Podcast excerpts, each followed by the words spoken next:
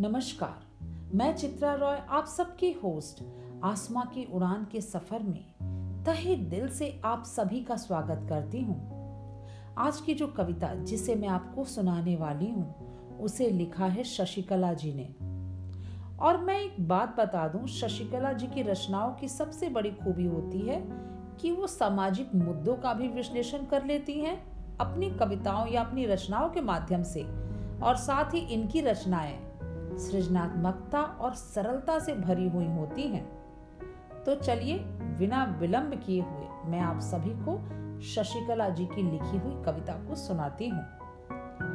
फिर जाग उठी तमन्ना, उड़ान भरने की उन कटी पंखों को।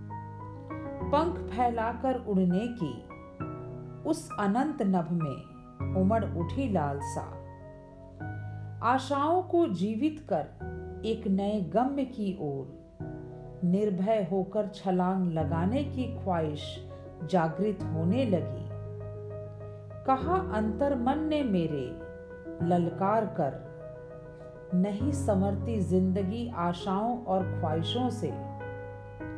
तोड़कर उन अनगिनत रूढ़ियों और बंधनों को।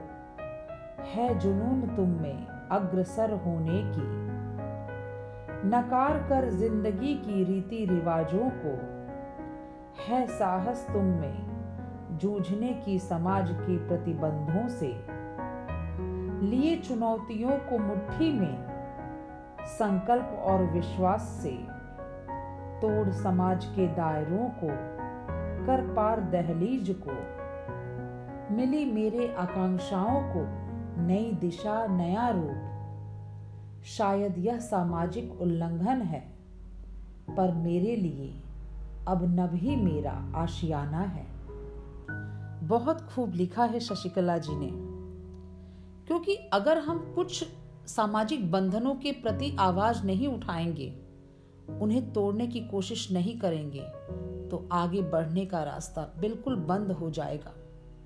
सामाजिक बंधनों को कहने का मतलब ये नहीं है कि आप नियम ही तोड़ दीजिए। बल्कि उन नियमों से यहाँ तात्पर्य है, जो बेवजह के हैं, जो लोगों को परेशान करने के लिए हैं।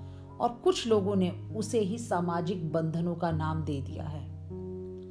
तो मैं उम्मीद करती हूँ कि आप सभी को ये कविता बहुत पसंद आई होगी। और अगली बार फिर एक नई भावधारा के साथ आप सभी के सामने उपस्थित हो जाऊँगी। तब तक मुझे आज्ञा दीजिए। नमस्कार।